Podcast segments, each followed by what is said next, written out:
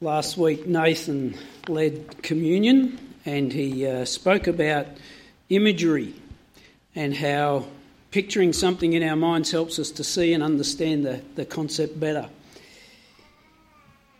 As you're well aware, we're beginning the, well, we're doing the I am statements of Jesus, and in Jesus' I am statement today, that we see he's making so much more than uh, a picture or image. He's sharing with us a statement of absolute reality, of absolute truth.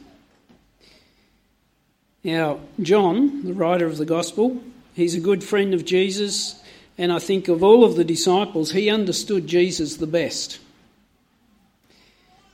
And when John began writing his Gospel, if you go right back to the beginning of his gospel, you'll see there that John speaks of Jesus as being the Word, the light, and the life. He says, Through him all things were made, without him nothing was made that has been made. In him was life, and that life was the light of all mankind. The light shines in the darkness, and the darkness has not overcome it, or the darkness has not understood it. So, right at the beginning of John's Gospel, he's mentioning that Jesus is the light. The next place that John speaks of the light comes in John 3. And this is following those wonderful words of John 3:16 and I'm I'm sure if I was to say share John 3:16 you will know it. We all know John 3:16. Well this is Jesus having a discussion with Nicodemus. And we read these words, John 3 19 to 21. This is, this is Jesus saying to Nicodemus, This is the verdict. Light has come into the world, but people love darkness instead of the light because their deeds are evil. Everyone who does evil hates the light and will not come into the light for fear that their deeds will be exposed. But whoever loves, sorry, lives by the truth comes into the light so that it may be seen plainly that what they have done has been done in the sight of God. The world lives in spiritual darkness. The world does not understand the spiritual life that is available, that is a gift from God for us. The world prefers to live in the darkness. People don't want their evil deeds to be exposed and they don't want to acknowledge their own guilt and to be shamed by it, so they love the darkness. The light of Christ has come into the world. He came to that which was his own, but his own did not receive him. His own did not understand him. His own did not comprehend him, did not recognise the light, because people love darkness instead of the light.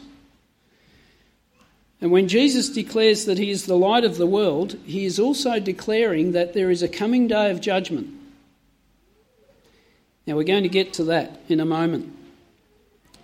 But Jesus declares twice in the Gospel of John, I am the light of the world.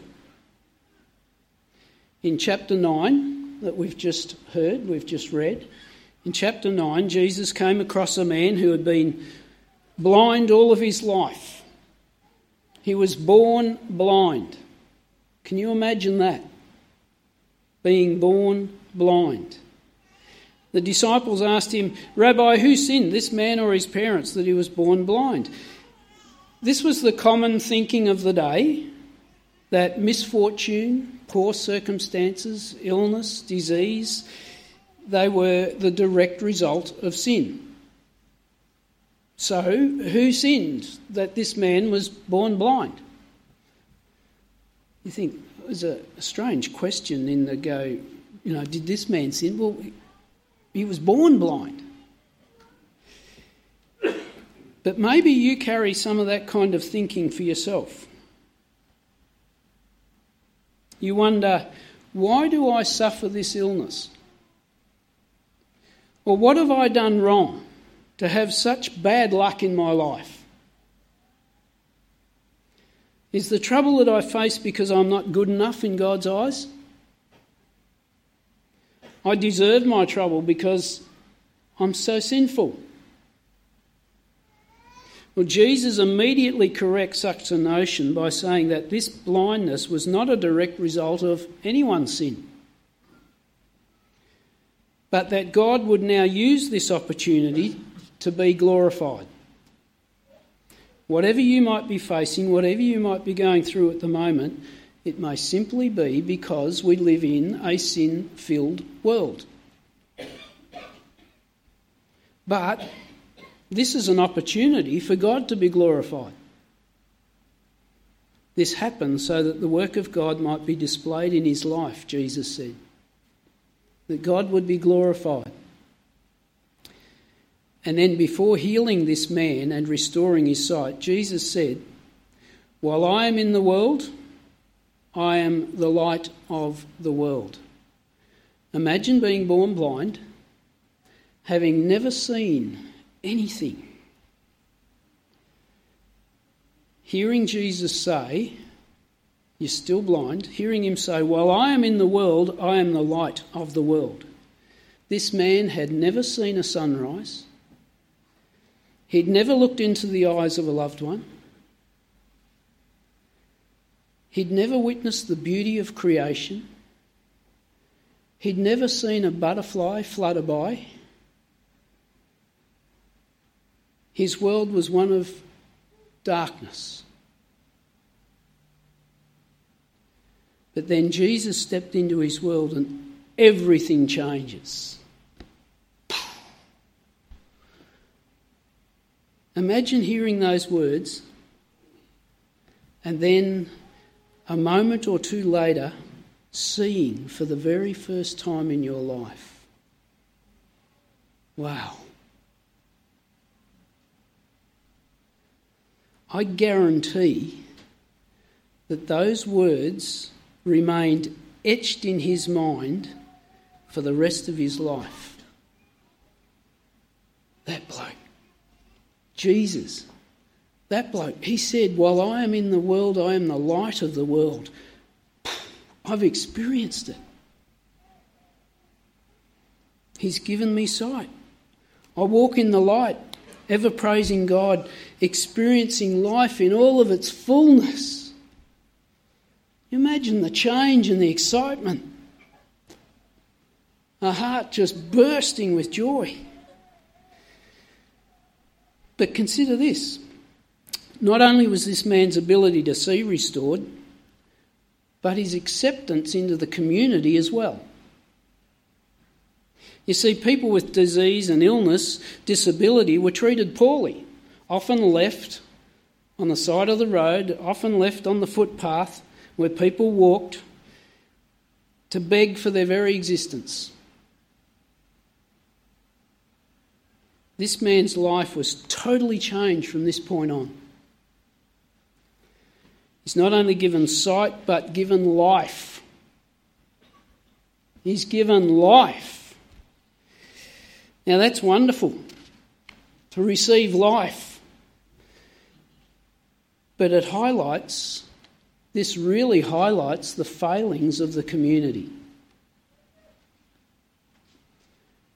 What of our community? How do we treat one another?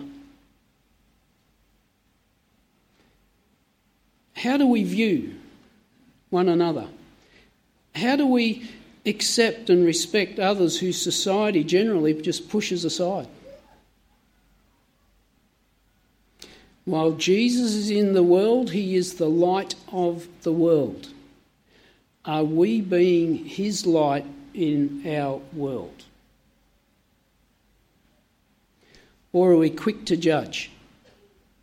Just like the Pharisees of the day. You see, the other passage where Jesus declares, I am the light of the world, comes just chapter 8, one verse earlier, sorry, one chapter earlier on, chapter 8. And this is directly after an account when an adulterous woman is brought before Jesus and they ask him, What should we do with her?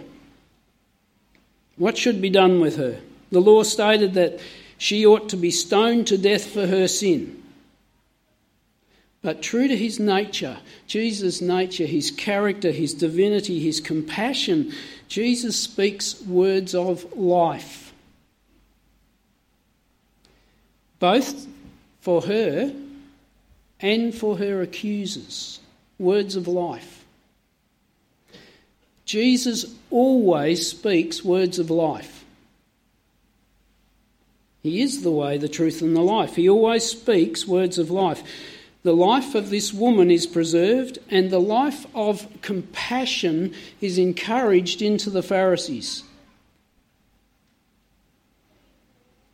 If anyone of you is without sin, let him be the first to throw a stone. Life is preserved for the woman. Life of compassion is encouraged in the Pharisees.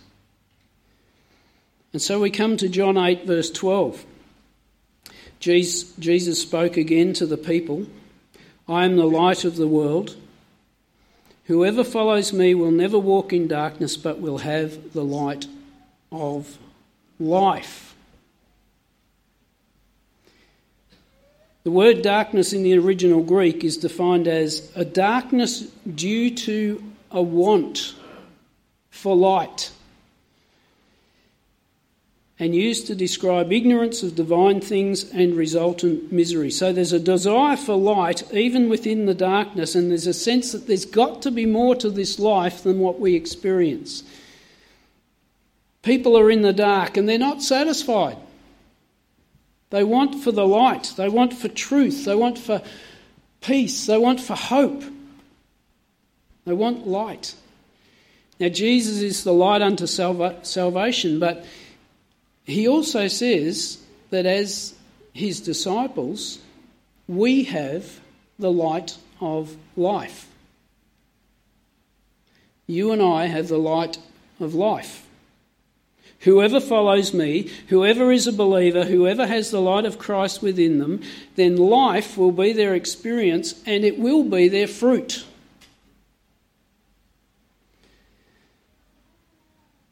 As we interact with one another, life rather than condemnation, judgment, ridicule, disrespect, disregard, apathy. Life will be the result. Life, love, joy, peace, assistance, support, encouragement, doing whatever we can to build one another up rather than tear one another down. Life. Whoever follows me will have the light of life. Those who live for Jesus will have the light of life, they'll walk in the light of life, and they'll seek to promote life wherever they go. Do you see that the way that you interact with others brings life? You see, the Pharisees, on the other hand, they stand upon the law and they are quick to condemn, quick to kill life. They bring judgment, ridicule, apathy, disrespect. And so they counter Jesus' claim in, in verse 12. They counter Jesus' claim, as you'll read it in verse 13, by saying that his testimony about himself is invalid because no one else can confirm it. They walk in darkness even though they think that they hold the light of truth. And Jesus had challenged their attitude toward this adulterous woman And here he challenges their theological understanding. And if you continue to read through John chapter 8, you'll see that Jesus even declares that they are not, the Pharisees are not children of God. They're the spiritual elite of their community, and they felt that if anyone was acceptable to God, then it was them. So from verse 14, chapter 8, Jesus answered, even if I testify on my own behalf, my testimony is valid, for I know where I come from and where I am going. But you have no idea where I'm from and where I am going. You judge by human standards. I pass judgment on no one.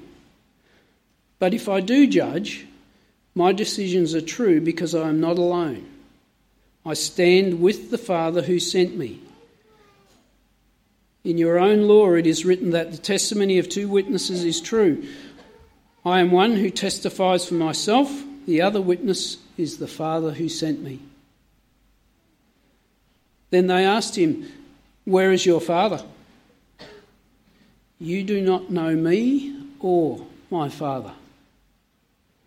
Jesus replied, If you knew me, you would know my Father also. And going down to verse 23. But he continued, You are from below, I am from above. You are of this world, I am not of this world. I told you that you would die in your sin if you do not believe that I am. You will indeed die in your sins. And so there's a link here between the light of life and being judgmental. Judgment and judging one another comes so easy for us. We are quick to judge, we are quick to point the finger, and we judge by human standards. And we can be most judgmental of the Pharisees. But think for a moment the Pharisees, they only had the Old Testament. They're living in the days when Jesus is walking the earth, but he hadn't died yet. The spiritual significance of his death and resurrection, well, that hadn't occurred. And from their perspective, they were confronted by a man that they just didn't understand. They couldn't get their head around what he was saying. And he was blasphemous. He's claiming to be God. And as the gatekeeper of the religion, what are they to do with such a man? The problem is that judging one another doesn't produce life. Nicodemus. Nicodemus, however, now he's one of the Pharisees, he is only ever mentioned by John. Don't find Nicodemus in any of the other writings. He is only mentioned by John. Why does John mention Nicodemus? Well, because he was a Pharisee and he had an inquisitive mind and the humility to be open to learning new things, to be less judgmental. He came to Jesus in the privacy of night, and you can read some of what they talked about back there in John chapter 3. And I wonder in what other ways, as, as they sat together that night, I wonder what other ways Jesus began to enlighten Nicodemus, his mind and his teaching. At the end of chapter 7, Nicodemus quietly challenges the other Pharisees not to be so judgmental of Jesus. And by the end of John's Gospel, we see him as a believer. And he comes to the cross to help Joseph of Arimathea take down and bury the body of Jesus. We too need an inquisitive mind and the humility to be open minded, to learn new things, to understand better, to understand one another better. But in this passage, Jesus says, If you do not believe that I am, you will indeed die in your sins. There will come a day of judgment. And if you've not believed that Jesus is the light of the world, then you will not enter the glory of heaven. I trust that you acknowledge Jesus as your light under salvation. And through faith in him, that you have moved from spiritual darkness into light, you understand who Jesus is and what he has done for you. And you appreciate that. You, you worship him. Jesus Christ alone brings the light of salvation to a sin cursed world. So, to the darkness of falsehood, he is the light of truth. To the darkness of ignorance, he is the light of wisdom. To the darkness of sin, he is the light of holiness. To the darkness of sorrow, he is the light of joy.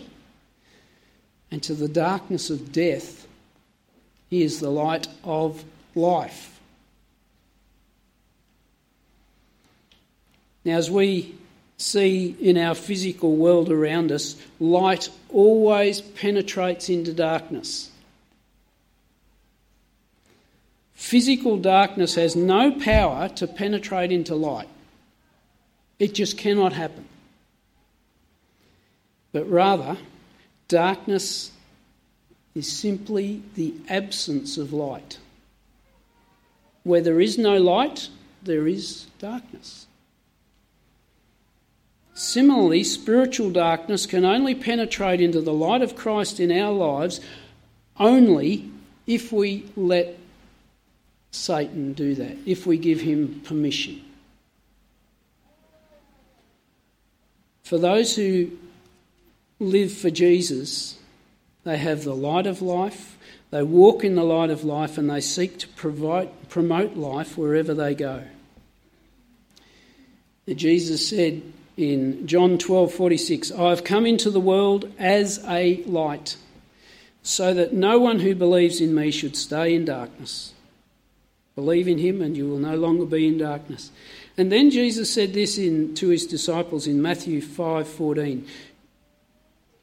You are the light of the world. A city on a hill cannot be hidden.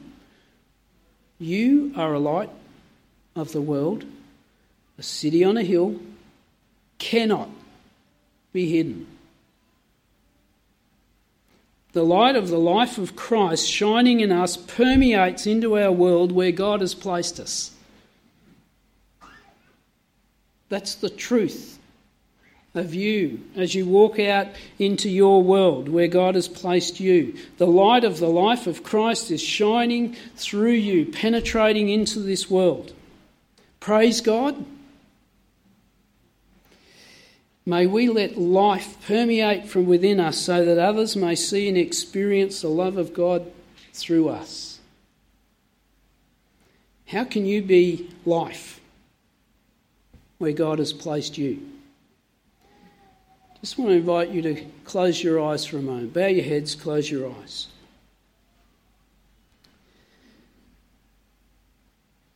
as we reflect over this last week, in what ways have I been judgmental, disrespectful, laying the blame, pointing my finger?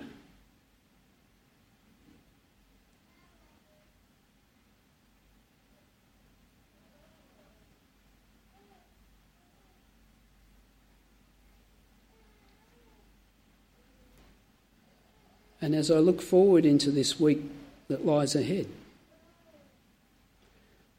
To whom can I be the light of life?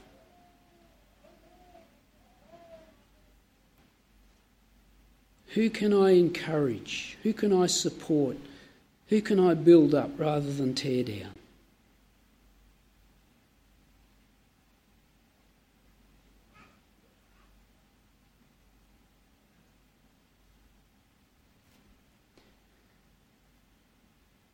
Father, we thank you for the words of Jesus as he declared, I am the light of the world, and while I am in the world, I am the light of this world.